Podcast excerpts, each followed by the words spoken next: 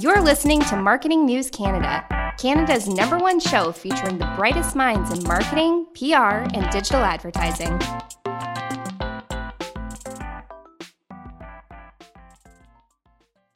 Welcome, everybody, to another episode of Marketing News Canada. I'm your host, Ted Lau.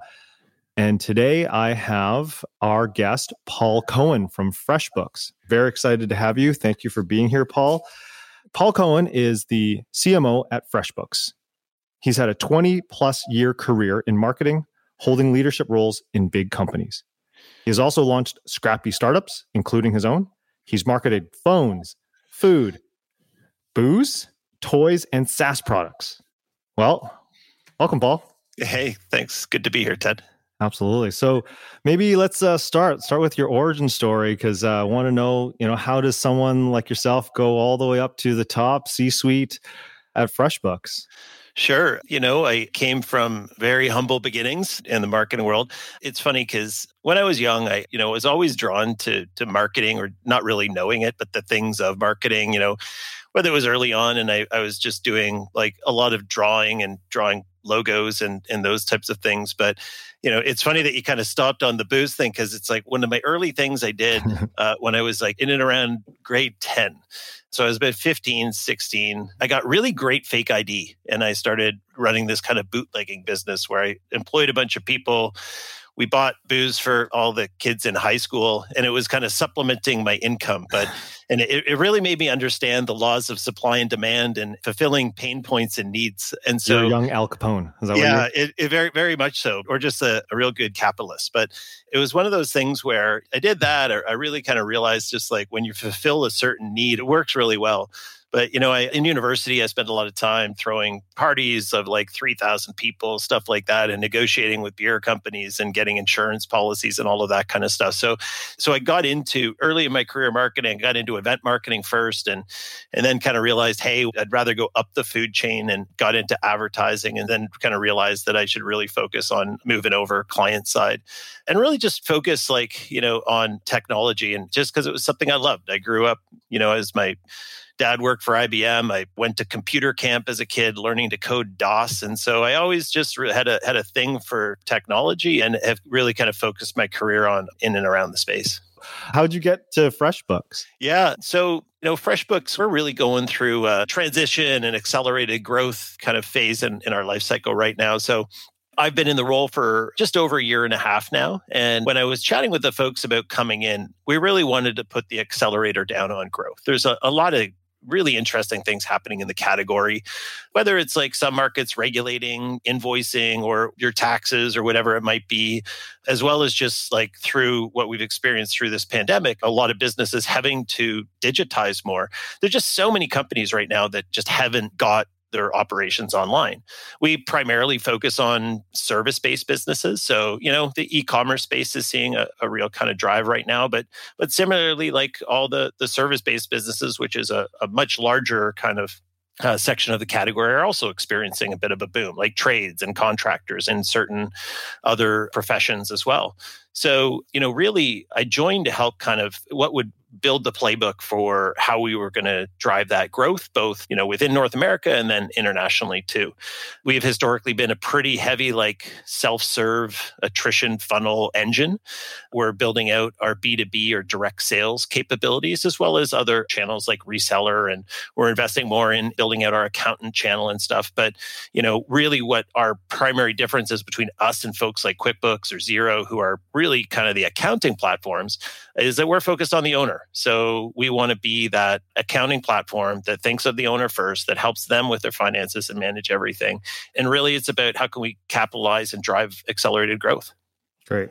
So we have in our form usually when we ask folks, "Hey, what do you want to talk about?" And one of the topics in which you talked about was getting fired as a career move. Yeah. And I just I was like, okay, well, there's a lot of other stuff but I want to hear about this. So, how do you get fired as a career move? Yeah, um, it's. Uh, I think people are often really scared of being fired. I've been fired a couple times in my career, and at each point, it's always kind of led to something new, and has led me to learn something either about myself, about an industry, or or, or something completely different. So, you know, first I worked for Excite at Home in the early 2000s. So if you either Google it or remember it, it uh, back in the late 90s, early 2000s, first there was the big dot com bust. So, you know, pets.com, Ask Jeeves, there's a, you know, whole bunch of companies that just don't exist anymore for a variety of reasons. Excite at Home was one of them. We were an internet service provider as well as a portal. So very much like Yahoo or whatever, you know. So unfortunately, we were one of those companies that didn't make it through, you know. And then I spent some time. Me and a couple guys from Excite started a company where we were taking remnant ad impressions from other portals because we knew there was a ton of them at the time and then we resold them.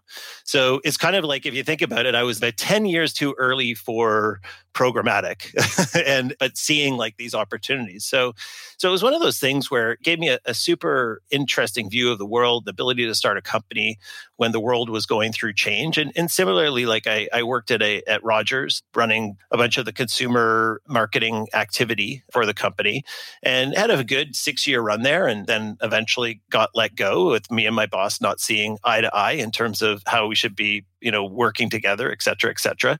And uh, and it was great because then i got you know a lot of time to go snowboarding and spend some good time out west in revelstoke and kelowna and, and hitting a bunch of hills of the interior bc but then i also then moved into another startup where we were kind of eight people doing anything for money in the social media space. And this is 2008 when every brand wanted to get into have a Facebook page and this and that and have some apps and all these kinds of things. So then, you know, we started off as doing services and then then built a SaaS platform and doing page management and posting management and then getting into the ad solutions business and and doing measurement and analytics. So, you know, I think, you know, most people you really kind of fear this, but I love it because it's like it gives you that kind of kick in the butt to go and figure out that next big thing that you wanted to do or the big bet that you wanted to take as well. So I, I think it's like incredibly liberating when uh, when that activity happens.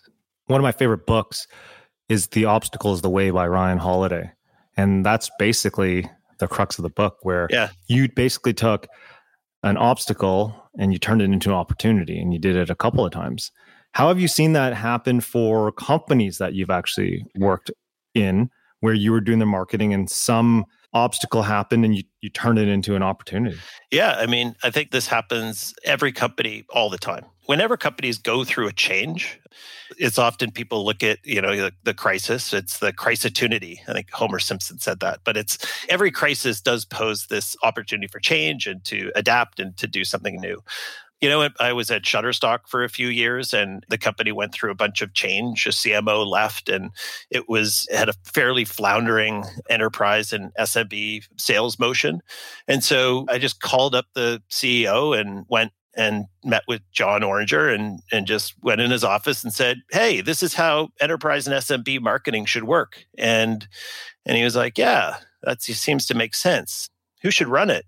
You know, I kind of shuffled my feet a little bit and I'm like, well, I'm, I'm here presenting this to you. So, so I think it's an opportunity. And, and so I think in, in all of these cases, like, you know, I think people get kind of complacent in their roles and the way that businesses work. And, and I think we should always just be going back to like, how would you approach these problems if you were like a, you know, a, a fairly green 20 year old coming into the workforce. Like I remember the way I got into advertising in 1996 when the, the market wasn't too hot was I just got all of the, the addresses for all of the big agencies in the city. And I just went and with my resume and walked into their offices and went to their reception and said, hi, I'd like to meet with the president, please. And they're like, huh? and, I'm like, do you have an appointment? No, but I sh- you should hire me because I'm great and da da da. And I, you know, I went into probably about 20 or, or 30 and got to know where they all were, but and eventually got hired. So it's it's one of those things where it's like at a certain point you just need to kind of take risks and do things that may be a little bit naive, but people generally will be accepting of ideas.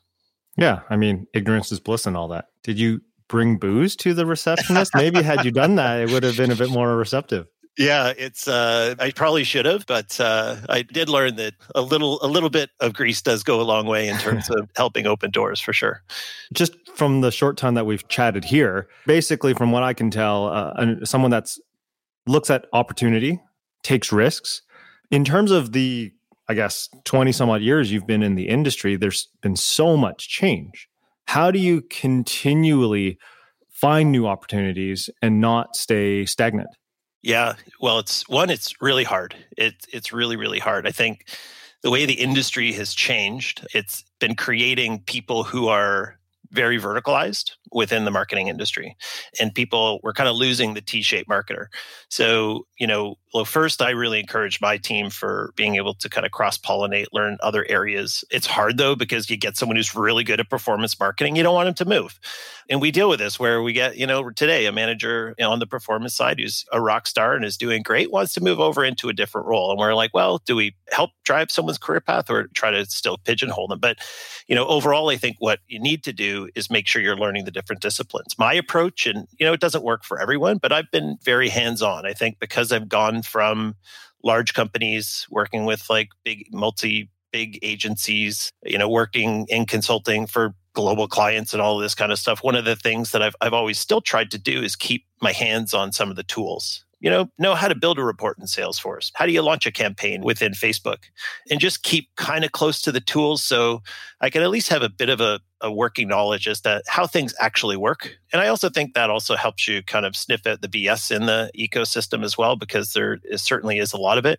So i think as the industry changes it's just one of those things that you need to, to keep on top of it. I think the hardest part is learning and finding the time to do it. So my approach is like instead of like I don't read a lot of like books written by CMOs or or other folks. I read a lot of articles about like, you know, how to campaign management or CDPs or data aggregation or whatever it might be. Like I go deep into a topic. I try to learn as much as I can about that topic to a reasonable degree of, of what I can and can learn.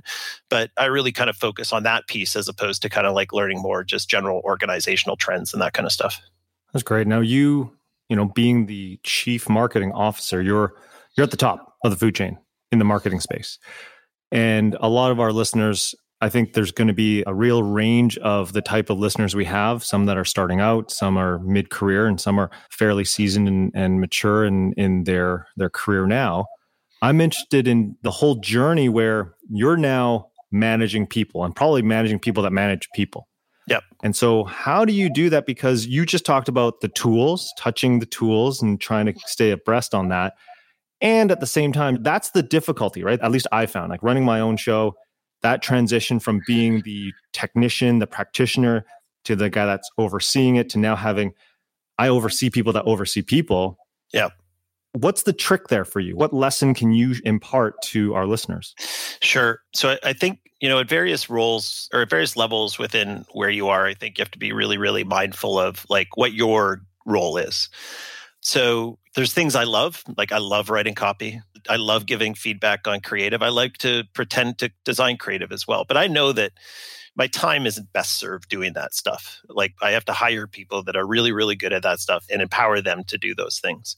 So in my role, I know that I need to focus on the things that I should be focused on. So I really kind of look at it as three things in terms of what I should be doing as a CMO. One is being like absolutely obsessed about the customer just looking at what those journeys are, understanding their needs, their pain points, simplifying things. Because, you know, in most organizations, like the biggest challenge is they get so mired and people get so mired in the operations, the day to day, what's actually going on that we really lose sight of, of the functional things that we're doing with the customer. So, so what I do is try to champion programs Today, we just ran a Customer Connect Summit where the focus was on our uh, frontline workers and their experience with customers. So we run these different types of things. You know, we have a program at FreshBooks where everybody who comes into the company does four weeks training uh, in terms of, of learning the product and then handling customer tickets. But we're trying to, like, my job is to make sure we systematize different ways to keep us connected to customers. So that's like,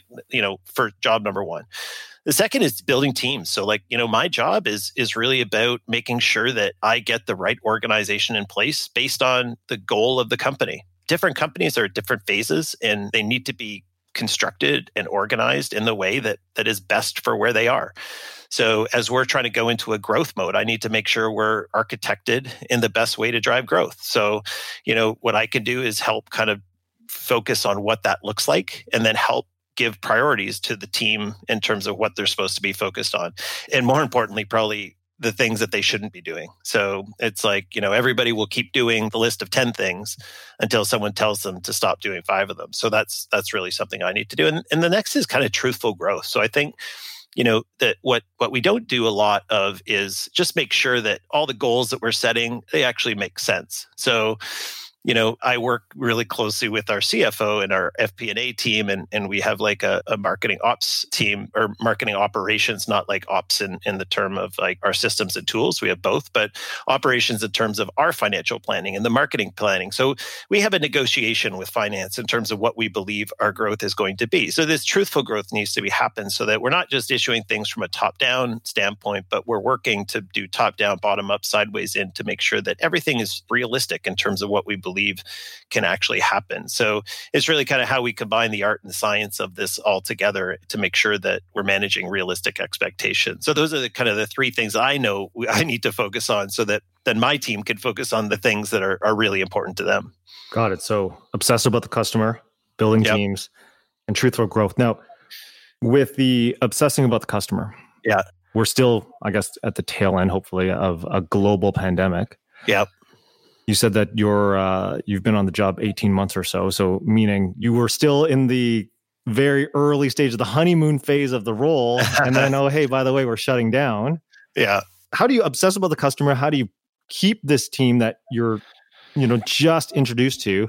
Yeah. and also that truthful growth because truthfully you I would imagine, at least for me, I was like, I don't know if we're growing this year, guys. right. So, so how did, what was your playbook or did you have a playbook? Sure. So coming in, you know, I wish I was still in the honeymoon period at that point. I was knee deep into uh, like basic, like it kind of, kind of went on an accelerated cycle because we wanted to hit the ground running. You know, we, we were dumping more money into our marketing engine than the company had ever done before.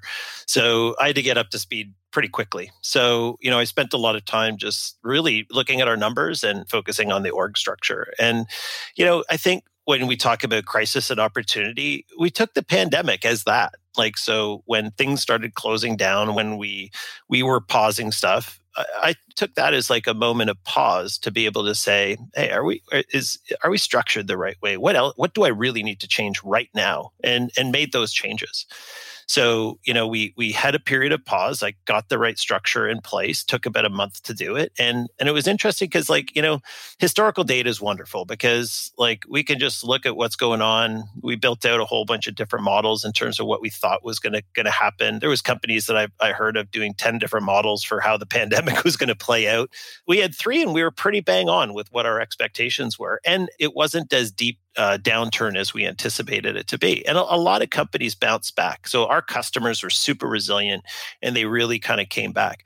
You know, at FreshBooks, we really focus on instead of trying to do things from the top down with our customers, like make funds and do stuff that where we're going to like come and like, you know, you deserve money to help grow your business. We like to do stuff from the ground up. So one of the programs that we launched like within the first week of businesses shutting down was a program called Roll Up Your Sleeves. And this was where it was really kind of centered within marketing. And we basically got a whole bunch of volunteers to give their time to our customers. So if a customer needed help with SEO, if they were just wanted to bounce ideas about how to pivot their business, one person needed some drywall hung and they needed help painting. So one of our lead devs went and did that so they could open their daycare. I worked with some four or five different customers. One guy down in Atlanta who was a graphic designer. He primarily serviced the live entertainment and theater industry. And he was just like, I don't know what to do. I have no idea. And so I just worked with him on a couple calls to just say, like, here's ways that you could think about coming at the different types of clients. Like he had theater businesses he helped kind of bring online and into YouTube. I'm like, package that up as a service, bring that to other people, like expand your scope outside of Atlanta. And, and that's what he did. So it's, I think, like having the physical connection and actually talking to customers is like one of the most important things. And we used that time through the pandemic just to make sure we had that grassroots connection and, and we were supporting people through that whole time. And now we just tried to keep continuing with it and with a bunch of other initiatives that just like connect us with customers constantly. So one thing I love to do is just like have calls and hear what's going on and hear their gripes and complaints, the things they love about the product, the things they hate about the product, and just so that we could understand like their workflows and what they do every day. How did you come up with that idea? I mean, that that roll up your sleeves is brilliant. Was that from brainstorming? You were, I don't know, were you in the shower, like, you know, singing a song yeah. and then this thing popped up or what happened? So, you know, the company has a pretty solid DNA about like having a pretty tight connection with our customers and doing things that are are very like tangible, very one to one. Like, uh, you know, before if people went on a business trip, like say they went to Vegas for a conference, we would try to find people in the area and host five, ten customers for dinner and didn't matter who they were like they could be a support person they could be like someone in marketing they could be someone in sales they all could it's just host them talk to them like you're not selling them. You're not trying to do a loyalty program. Like it's just talk to them, hear what they say. And also, it's like, it's kind of funny because you get like a group of 10 entrepreneurs or business owners together. They often just start networking and talking amongst themselves and, and sell each other their own services yeah, and, and stuff. So, that's what we do. Yeah, it's wild. So it's, we, we just do these things. So that, that idea actually came, it was a program that we were actually looking to pilot out of our comms team. Lindsay Lapchuk, she ran the team. It was something that she was, we were going to launch anyway. But when, the pandemic came, we're like, we should just accelerate this thing and get it going tomorrow. And the beauty of it, she just kind of said, all right, it's done. I've sent notes out. we have got emails lined up. we I'm starting wow. to book appointments with uh, with customers. So, like, are you in? And just spun up a Slack channel for like posting the problems that different customers were having. And then people would just pick it up and run from there. So it's just like get great ideas and just let them happen. That's fantastic. Good for you. With regards to another note that you wrote here, it said slacktivism and the myth of the purpose driven consumer. I have yeah. no idea what you're trying to say here. So I think our listeners might not either. Can you touch upon that? Yeah, it's kind of interesting. Like, you know, a lot of times, you know, when we talk about branding and the purpose that we're trying to create as a brand or the things that we're trying to do as a brand, a lot of organizations are starting to build up like, what is our purpose? Like, how do we create a purpose driven brand? So, you know, you, you look at certain brands like Patagonia, who would be in that category of a purpose driven brand. And so I think there's this like really interesting notion of like what we believe the consumer insight to be and then what they really do. So, you know, Patagonia is lucky because, or I wouldn't say lucky, they're successful so they can be a purpose driven brand. They were not a purpose driven brand when they started. They were a brand that sold really great quality product. And then as they've evolved, they have kind of moved their way into that. There are some successful brands that have started out as being, you know, purpose driven, Toms, and there's some in this space. But, you know, when you look at real consumer needs and building a company, I think like what we should look at first is like, what are we doing to solve customer problems and pain points. Look at brands like Uber. You know, Uber has done a lot of very, very bad things in terms of how it treats its drivers. Yet when Delete Uber was a thing a few years ago, mm. and then it wasn't because they rocketed back into the top of App Store rankings because after everyone deleted it, and then a week later, they're like, it's really inconvenient because they've got the biggest fleet and I just want to get a car. The recency and frequency of the downloads all of a sudden like like yeah. exploded. So it's like, oh, they're ranking back at number one again. So I think it's all about like, you know, it's about utility and the, the things that you're solving in customers' lives. And people are way more fickle or way less fickle than we actually think they are and way more forgetful. So, you know, they're willing to forget the things that Uber did. You know, United did what? Like they broke guitars, killed dogs, like did a whole bunch of bad stuff too. Yet, you know, outside of the pandemic, their business performance was was fine through all that as well. So I think there's, you know, we're in a different climate now and as we've gone through this past year with you know more of a focus on black lives matter and the treatment of indigenous folks and and just gender equity and everything that we're doing there's things that we need to do and we need to behave differently. But overall as brands i think those are are just like things we have to do now. So now it's about how do we make sure like our brand is doing the right things. But the core of it solve your first problem first. For us it's about building great software and experiences for our customers it is almost like table stakes at this point, right? Black Lives Matter, truth and yeah. reconciliation. Totally, absolutely, and I think it's. I mean, the, the the more challenging things that people have to deal with now are like, what is the role of the company in this climate? So, you know, you look at things like what Basecamp did, and where they said, "Hey, we want to stop conversations around this," and you know, you look at the intent, and the intent was like, "Hey, let's focus on the business," but you know, at the end of it, people are people and they have different facets to their personality and they want to have these conversations. So organizations have a, a, bit of a duty to make sure that they can facilitate these conversations. And, you know, it may not be that from a cause marketing strategy, we're going to support everything, but we're going to have a focus, but we're not going to stop conversations. And what we'll do is help facilitate other things that our employee and our FreshBooker base want to actually do and talk about. At Parker, our purpose is simple. We want to make the world a better place by working more efficiently, by using more sustainable practices, by developing better technologies. We keep moving forward. With each new idea, innovation, and partnership, we're one step closer to fulfilling our purpose every single day. To find out more, visit parker.com/purpose. Parker, engineering your success. As humans, we're naturally driven by the search for better. But when it comes to hiring, the best way to search for a candidate isn't to search at all. Don't search, match with Indeed. When I was looking to hire someone, it was so slow and overwhelming. I wish I had used Indeed. If you need to hire, you need Indeed. Indeed is your matching and hiring platform with over 350 million global monthly visitors, according to Indeed data, and a matching engine that helps you find quality candidates fast. Ditch the busy work. Use Indeed for scheduling, screening, and messaging so you can connect with candidates faster. And Indeed doesn't just help you hire faster. 93% of employers agree Indeed delivers the highest quality matches compared to other job sites, according to a recent Indeed survey. And listeners of this show will get a $75 sponsored job credit to get your jobs more visibility at Indeed.com slash podcast. That's Indeed.com slash podcast. Terms and conditions apply. Everybody in your crew identifies as either Big Mac Burger, McNuggets, or McCrispy Sandwich. But you're the filet fish Sandwich all day. That crispy fish, that savory tartar sauce, that melty cheese, that pillowy bun. Yeah, you get it. Every time. And if you love the Filet-O-Fish, right now you can catch two of the classics you love for just $6. Limited time only. Price and participation may vary. Cannot be combined with any other offer. Single item at regular price. Ba da ba ba ba. Well, let's talk about disrupting the market. Yeah. Future of AI and ads and, and our market. Like when both you and I started our careers, I mean, social media didn't even exist. It wasn't a career. Now there's people, you know, they make an entire career out of being an influencer, right? So AI is this whole new aspect that I think people are just scratching the surface of. Any any insights?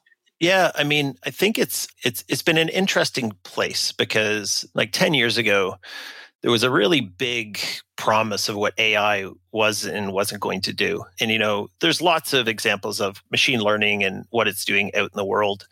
I think in the ad business, it's really been focused on optimization and it's only really solved that problem today a bit. You know, I, I'd love a world where, you know, I could go and punch in a brief into a machine and and it goes and works through the corpus of ads and is able to build me a, an ad with the perfect image or the perfect variants of images, the right headline and body copy yeah. um, for all the different the types of customers. Yeah. yeah. And I mean, we have the corpus of data. What we don't have is people training it. We don't have the response data. We it's really hard to codify creativity. So I think that that would be a, a, massive frontier. It's something that I was working with a data science team when I was at the social media software company, and we were trying to figure out if we could predict creativity. Most ads are very structured. Like, you know, most ads are just you know basically upside down knock knock jokes or or just like putting a, a mirror back to society. So you know I, I, think there's a real opportunity there. When i was at shutterstock we were leaning heavily into this area because you know we sat on such a massive database of imagery plus it was all tagged and we had so much stuff. We were missing the other side which was the words that go with everything as well. So you know i, I think there'd be a, a real awesome business there everybody's solving a piece of it but nobody's trying to solve the whole thing right now What's the biggest difference that you've noticed when you're marketing for a SaaS company versus the other things that you do? You again, booze, toys, food. Yeah. Uh, and here you have Shutterstock, FreshBooks. Yeah. I think there's like, you know, I think different different marketers market differently. I've really been focused in this kind of SaaS space. And so everything's generally fairly attributable, whether it's B2B marketing, whether it's um, self service kind of stuff that we're doing a lot of today. You know, we have all the attribution we would ever need you know, I think it's much more challenging these days for the CPGs and the other folks who are pretty devoid of data. Like they're fixing that, but really kind of missed the boat on bringing their customer data together. We have a, a huge luxury of it. I think the biggest opportunity that I have as a marketer is that I'm currently sitting on a massive amount of data of expense and income data that all of our customers are putting through our tool. And it tells me more about what they're doing in the state of their business than anything I could possibly model out with Google and Facebook or anybody else could tell me. So, you know, I think as as a marketer, what I get excited about is the opportunity that kind of sits there. So one, I'm, you know, I'm taking our customer data and I'm we've used it for different purposes. Like, you know, we've developed relationships with various governments in the states and in Canada for giving them information, like obviously anonymized and, and aggregated, but what's the state of SMBs in their areas. And so we're trying to help like inform policies on what should happen. But all that data is incredibly useful for businesses too. So, you know, if I'm a graphic designer in North Dakota and I want to set my billable rate, what are all the other graphic designers in North Dakota setting as their billable rate? So we have we have an opportunity to take this data, turn it back to our customers to help equalize the playing field, to help them understand what they should be doing in their business, how they should be setting up their business operations and, and use all this data both to improve our product, but also use it as a as a great hook to bring people into into our business too. So yeah, that that gets me soup. I think it's like most companies are not like staring at the well and the gold that's like right underneath their feet, and so I'm yeah. I'm trying to trying to do that right now too. I mean that data is is fantastic, and I wonder if there's a two questions. One, is there a business opportunity for you guys to take that data and almost become a, an advisory of some sort to government or other other businesses? And then the other question is we had a another guest on the show a little while ago. And he said that Facebook has data that can tell when someone's going to get divorced two years before that divorce happens. And I wonder if you have data at this point where you could actually help the customer, where, like, hey, the way that you're going, your business, you got to turn this thing around and here's some data points. Yeah, exactly. So this is the type of stuff that we that we want to get at. And you know, right now we're just kind of looking at more of the rear view mirror and the next step is like, okay, how can we start predicting things? But these are all the leapfrog moves that we want to make from a platform standpoint. You know, we look at like it, it's kind of funny because we're uh we're managing finances in our platform. It's generally the one thing that every owner does not want to do. Nobody is like, nobody gets out of bed, claps their hands, and is like, I can't wait to do my invoicing and expensing today. It was the first thing that I delegated out when I started my business 19 totally. years ago. Totally. It's in whenever I've started my company, I'm like, I'll hire an accountant. And it's like, and and and we'll just deal with it that way. So, you know, I think what people appreciate about us and our platform and what they love about us is that, that you know the UI and the experience is actually quite good, but but it's actually kind of interesting because it's like engagement maybe not be the be- best metric for us because most of those those folks are trying to come in and do a workflow that gets them out of doing that workflow as fast as they possibly can. So, you know, we're we're really trying to look at like what are these things that we can do to help kind of make everything way more effortless than it needs to be. And if you think about like, you know, hey, if it's a graphic designer with 10 clients, it's, you know, they may not be like super interested in forecasting out like what their cash flow is going to be like and things like that. But they want to know some things about like pricing and making sure that they're on par and they're not being like exploited at all or something like that, you know, versus maybe a contractor who's like, you know, going through a pandemic and has to figure out what his cash flow is going to be because his job site shut down. He's got 15 portalets and some scaffolding rented. He's like, oh, I really need to predict out what's going to happen here and run some different scenarios. So we need to make sure our platform kind of works in in all those different scenarios for the different types of, of owners that are using it. Your platform, it sounds like it. You've mentioned graphic designers a couple times and, and construction folks. Are, are those kind of the two spaces that you want to play in the sandboxes, or are there other sandboxes you want to tons of others. So when we talk about the service category, you know, it's basically anybody is really not selling a good or service. Like it, it basically is retail and restaurants is where we don't do. And even in the restaurant space, we can do catering and stuff like that. So it's really kind of like the service economy and knowledge workers and folks like that. So it can be anything from, yeah, like graphic designers, trades, construction. It's also like dog walkers, people who are running beach volleyball leagues. It's like, it's so diverse. It's such a massively diverse set of people. And they all behave somewhat differently. Some have inventory, some don't. Some have light inventory. Have like fleets of people that they want to track. And so there's so many ways to use the platform for those different use cases. That's where it gets pretty, pretty interesting, but also very challenging to then one, find all these different types of people, but then two, build something that's like universal enough for all these different use cases. Is there a tip that you have, like a pro tip where, you know, you've you've done the startup, you've done medium sized companies, you've done larger enterprise businesses. For the guys that are smaller, that are always thinking, "Oh, well, I don't have all the buckets of money like uh, like Paul here over at FreshBooks." Yet, you know, it sounds like a lot of the things that you've done doesn't really cost all that much. Is there a tip there or a little nugget that you could share with our listeners about something they can do? Yeah, so it's no, it's uh, no matter what organization you work in, no matter how big or how small, you never have enough money. that's that's one thing that's universal. Always it's like the case. maybe except for Rogers, where I was trying to give money back. I, like that oh, was Oh, the wow. only Yeah, time where. I was like, I'm like, hey, I've got a big budget and I don't need to have all of it. I'd rather get more efficient with this spend. But you know, I think when you get onto the small side, so you know, a couple of years ago, I started a, a food startup called Feast, where we did food delivery in under 10 minutes. So we were full stack where we had a commercial kitchen, prepared the food. We made food that we could specifically hold through like a two to three hour lunch window. And then we got food into people's hands in under 10 minutes. So just a combination of food and tech when a lot of cash is going into that space.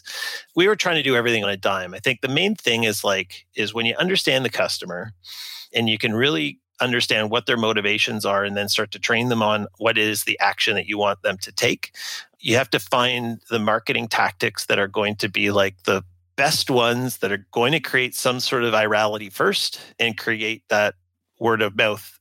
I don't want to say like i hate the word virality but it's like it's really just about what is going to get the biggest advocates talking about you the most. And it's something that i learned really from like folks who've invested in marketplaces like uber or airbnb and it's like invest heavily in your first customers get them to be your snowball to help drive more activity. When I was trying to grow Feast, the food company, we would go and we booked meetings all through the city in Toronto, going into different offices, taking people free food, having them download the app, enter a coupon code, hand them their food, make them do the first order.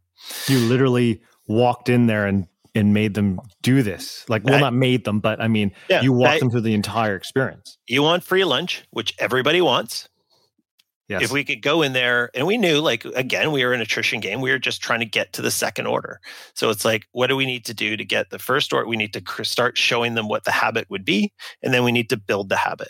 So you know this was a very very guerrilla warfare style of doing it but you know it worked. And that's what we we drove like a huge amount of initial orders and activity and stuff like that.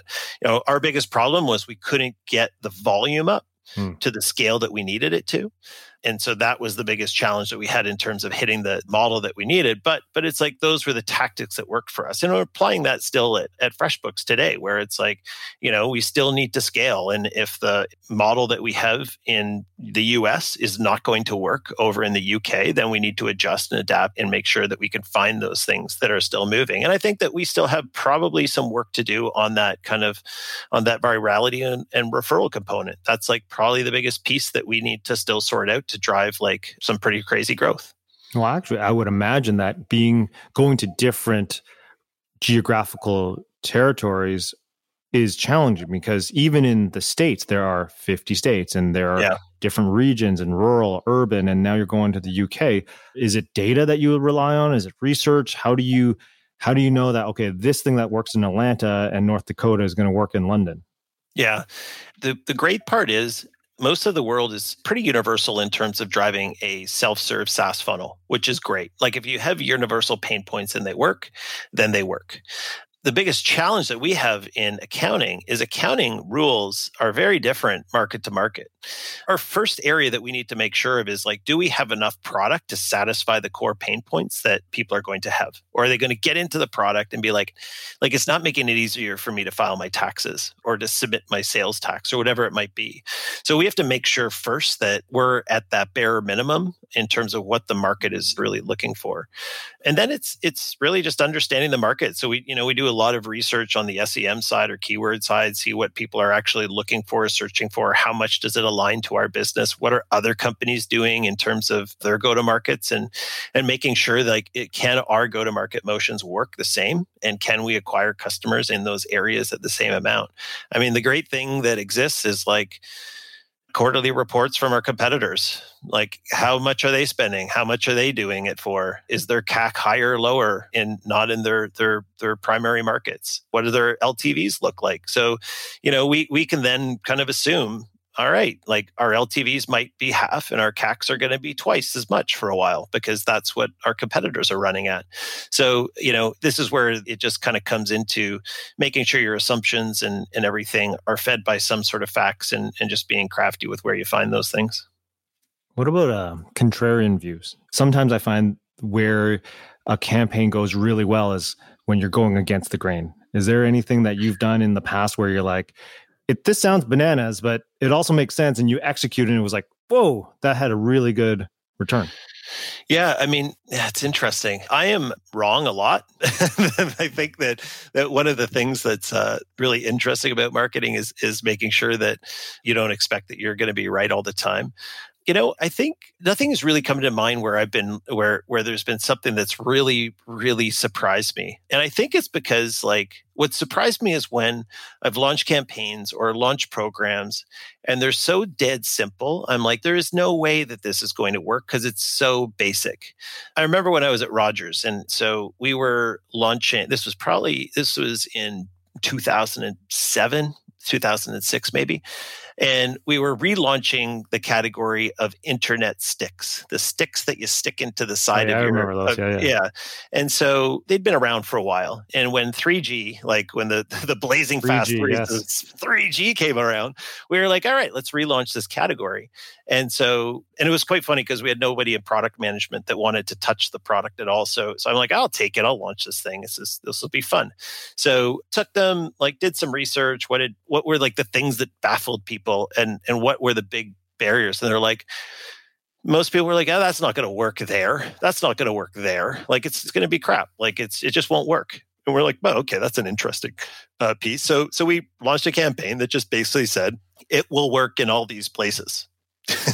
That was it. You literally had your opposition. You mean the opposition which you got was from potential customers saying this stick won't work, yeah, this technology won't work here and here and here it won't work. So we, we were like, well, first we branded them. So we called them rocket sticks and we made them red.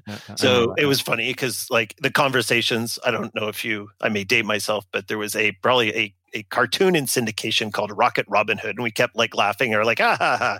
there's no way we should call them this. Then we called them that, and we just so we're like called the manufacturers and said, make sure they're all red, like rocket sticks, red. It's going to work, and uh, and to this day they're still called that. Like I think they're they're still called rocket hubs and rocket stuff. So it's like, uh, you know, good 10 plus years later, uh, 15 years later now, they're, they're still calling him that at Rogers. But it's, it was one of those things where it's like, where I look at it, I'm like, oh man, like we're going to have to talk about like the blazing speeds and all these yeah, yeah. things that it can actually do. But all we needed to do was talk about, hey, it works in these places, like on a bus, on a boat, on a plane. It was almost like a Dr. Seuss type of campaign. It was hilarious because then we launched a campaign, it goes into market. The run rate of the product was like maybe 1,200 units a month. It went to 27,000 a month, and then it went to 81,000 a month after that. I was then actually subsequently fired from the company, and then it kept kept going up after there. so it was it, like the last thing I worked on was this campaign that just like blew this category out of the water and all because like i you know I, and i didn't believe at all that it was going to be the as as simple a message as it was but i just think at the end of it all, people are pretty simple. You give them a really compelling value prop, they're going to latch onto it. Actually, now that you say this, I don't know if it was, you know, me and my buddies drinking the Kool Aid of your marketing, but I remember doing this is again, decade, well, not decades ago, but around that time that you relaunched it. I had a friend who was helping me doing a, a live video stream. Yeah. And that place that we were at, for whatever reason, the venue had terrible internet. And he's like, "Oh, I got this rocket stick. I'll stick it in, right?" And I was like, "What? That?" I actually remember saying, "Like, that's gonna work." He's like, "Yeah, yeah, it'll work." It, like he literally kind of said, kind of what we had the same interaction yeah. that yeah. you did. And well, I guess your marketing worked, man. Totally. It was just disbelief. Well, and it's also good that the product worked. I mean, you know, mm, knock yeah. on wood, yeah, yeah. depending where you were, but it uh, it was uh, it was pretty interesting. Reimagining the Fresh Books brand. You, yeah. you put that as a topic that you want to chat about. What What are you thinking? Yeah, so we launched a a new brand last September. So you know when I when I came into the company, one of the things that I was said I don't want to do is do all the cliche things a CMO would do rebrand, reorg. And what did I do? I rebranded and I reorged.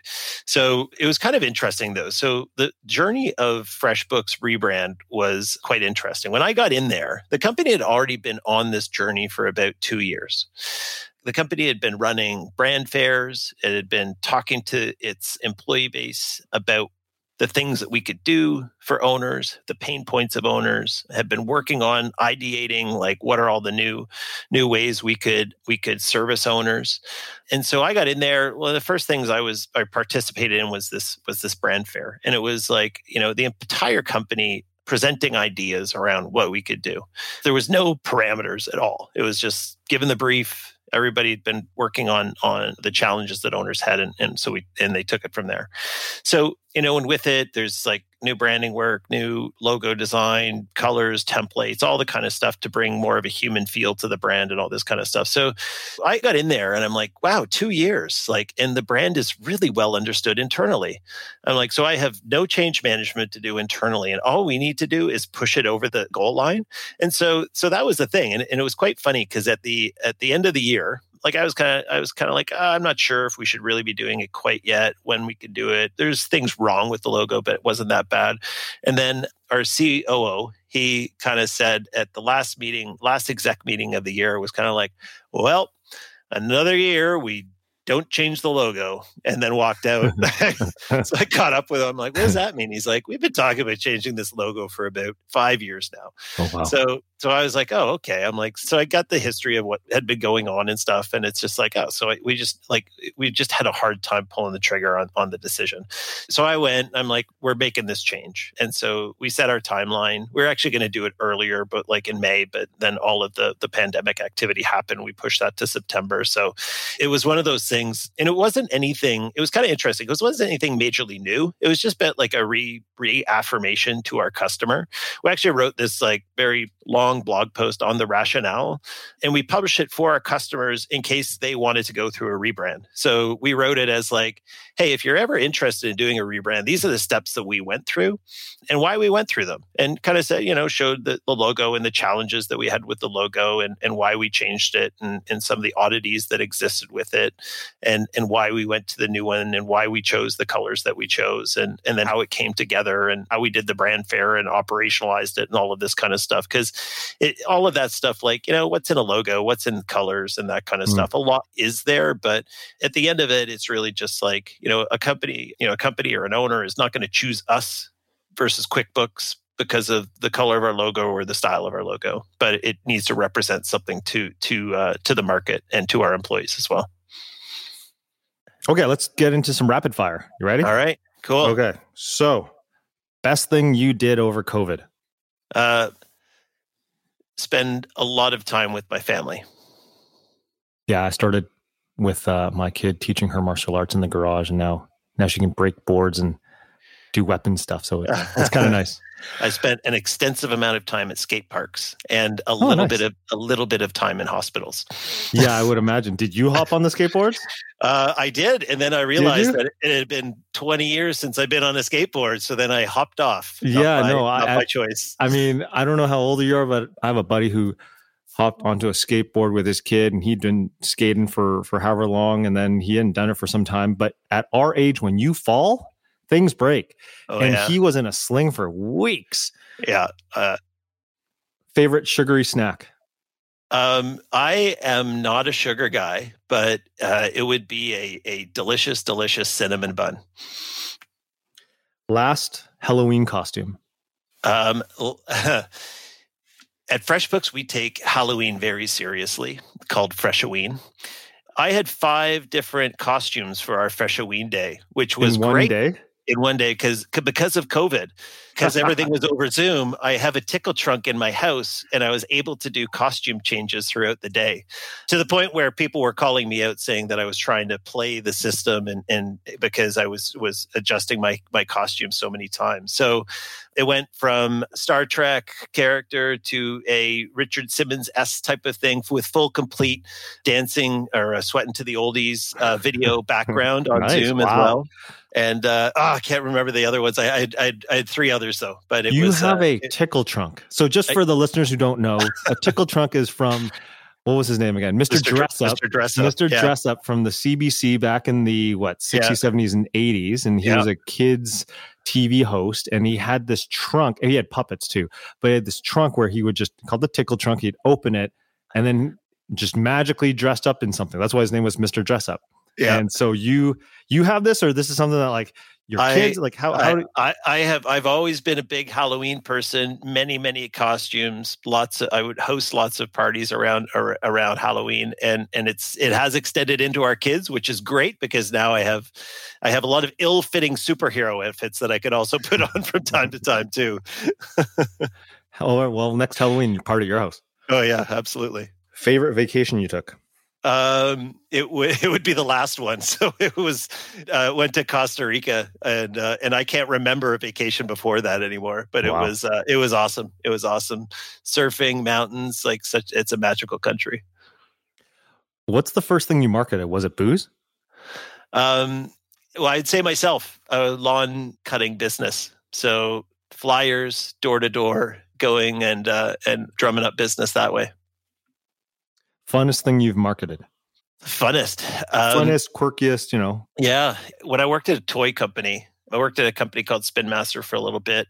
I would say one of the most interesting things was uh, Paw Patrol. And You uh, marketed Paw Patrol? so the, the it, marketed is an interesting term. So we had two shows that we were launching at the same time. One was called Tenkai Knights. The other was Paw Patrol.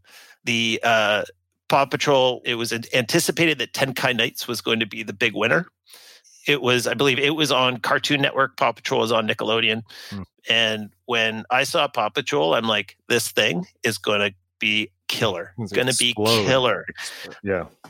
aired like with it it went to like jake and the neverland pirate status within the first week in terms of ratings and it just skyrocketed from there to the point where like there was no toy runs like no no actual toy planned uh, for the fall Oh. that, and it was going to be a slow burn and, and be like okay we'll we'll launch all the stuff see how it tracks in in the spring and it was like oh dear lord we've got to get get a lot of product running now and so it was also like so the it was a huge success for the company and uh, turned into a pretty big licensing piece for the company as well Your kids must have thought you were a hero. Like, oh my goodness. yeah, they loved coming to my office. They thought it was it was pretty epic, and I had a, a big cage full of toys as well that uh, I would use usually for PR and purposes like that. And but uh, yeah, it was good to have. I was I was I was the most favorite uh, parent for a little while. I would imagine on the Yeah. entire block, all his friends and everything.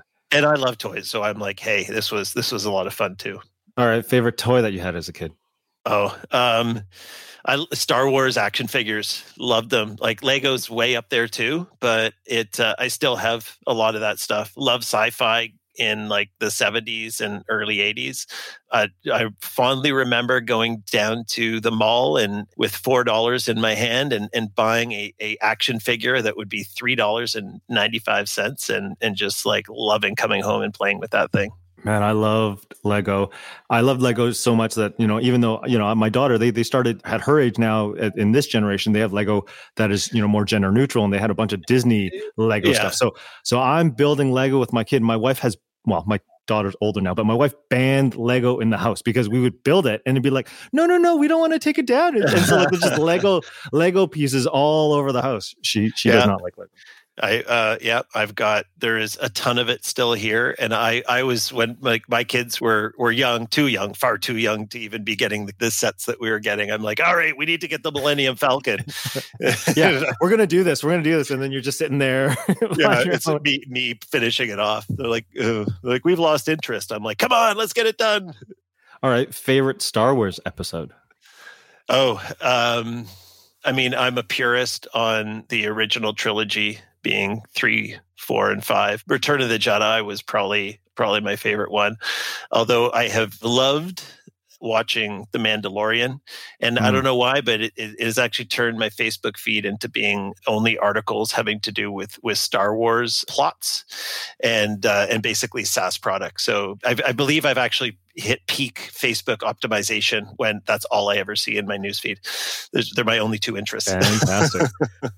All right. Best piece of career slash marketing advice you could give some of our listeners. pick uh, pick a wave and something that you love. like a wave meaning like what's the trend that you see in the market from a, a, a marketing standpoint, whether it's like the emergence of of new creator videos, the decline of, of influencers, the chain, the deprecation of third party cookies. Pick a wave that you feel is going to be like a bit of a lasting one, and then then an area that you you really want to focus on. So you know if if it's uh, if it's an area within marketing or whatever, like just make sure you're kind of in a thread that you really like. That's uh, that's how I've kind of tried to architect uh, what I've done. Any book or marketing book, otherwise business book that changed your life that you'd recommend? Um, it's it's interesting because I haven't I you know I've read a bunch of marketing books. I not like I you know they're all interesting. I would say the ones that have actually stuck most Branson's first autobiography I read, and just like his his approach to his approach to to life and and why he made the decisions that he made and and just how he he kind of constructed the brand all around extraordinary experiences. There's also a really good interview with uh, a podcast the only Joe Rogan one that I ever listened to, but was with him and Elon Musk, and it's like two hours long. But it's it is a must listen to to get in the head of how a person like Elon Musk actually thinks in terms of of making bets, building ideas, and and and it's it's fascinating, absolutely fascinating. And and then and one if for anybody who wants to read a good kind of post pandemic book, I'd, I'd highly recommend uh, World War Z. It's nothing like the movie, the um, zombie yeah. is, is, it is nothing like the movie the brad pitt movie. It's a it's a chronicle like of of different people's accounts of going through a, a, zombie apocalypse, but it was basically a virus. It was like, how did the world respond to a virus? And uh, I read it like during the pandemic, and I'm just like, and, and it's just kind of interesting. Like Israel killed it. Like they were just able to yeah, to just like contain things, just like they did in in uh, with the uh, coronavirus and stuff. And so there's just some interesting parallels. If it and it doesn't weird you out at the end of it because it's it, it's just like a really great, interesting read that parallels life right now. Wow, I would not have thought that World War Z would be something that we'd be talking about today. Yeah, it's great though. It's a it's just like a nice holding up a mirror to what we've all experienced over the past uh, past year and a half. Well, awesome. Well, hey Paul, thank you for your time and love all the advice that you've given us today. And I'm so excited that you and another friend of mine have a tickle trunk. That's fantastic. And uh, all the best to you and FreshBooks team, and have a great Halloween coming up. Awesome. Thank, thanks a lot, Ted. Have a good one. Thanks for listening to Marketing News Canada.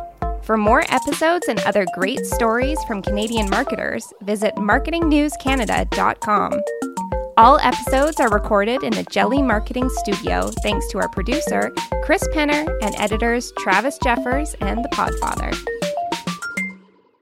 At Parker, our purpose is simple. We want to make the world a better place by working more efficiently, by using more sustainable practices, by developing better technologies. We keep moving forward. With each new idea, innovation, and partnership, we're one step closer to fulfilling our purpose every single day. To find out more, visit parker.com/purpose. Parker, engineering your success. As humans, we're naturally driven by the search for better. But when it comes to hiring, the best way to search for a candidate isn't to search at all. Don't search, match with Indeed. When I was looking to hire someone, it was so slow and overwhelming. I wish I had used Indeed. If you need to hire, you need Indeed. Indeed is your matching and hiring platform with over 350 million global monthly visitors, according to Indeed data, and a matching engine that helps you find quality candidates fast. Ditch the busy work. Use Indeed for scheduling, screening, and messaging so you can connect with candidates faster. And Indeed doesn't just help you hire faster. 93% of employers agree Indeed delivers the highest quality matches compared to other job sites, according to a recent Indeed survey. And listeners of this show will get a $75 sponsored job credit to get your jobs more visibility at Indeed.com slash podcast. That's Indeed.com slash podcast. Terms and conditions apply.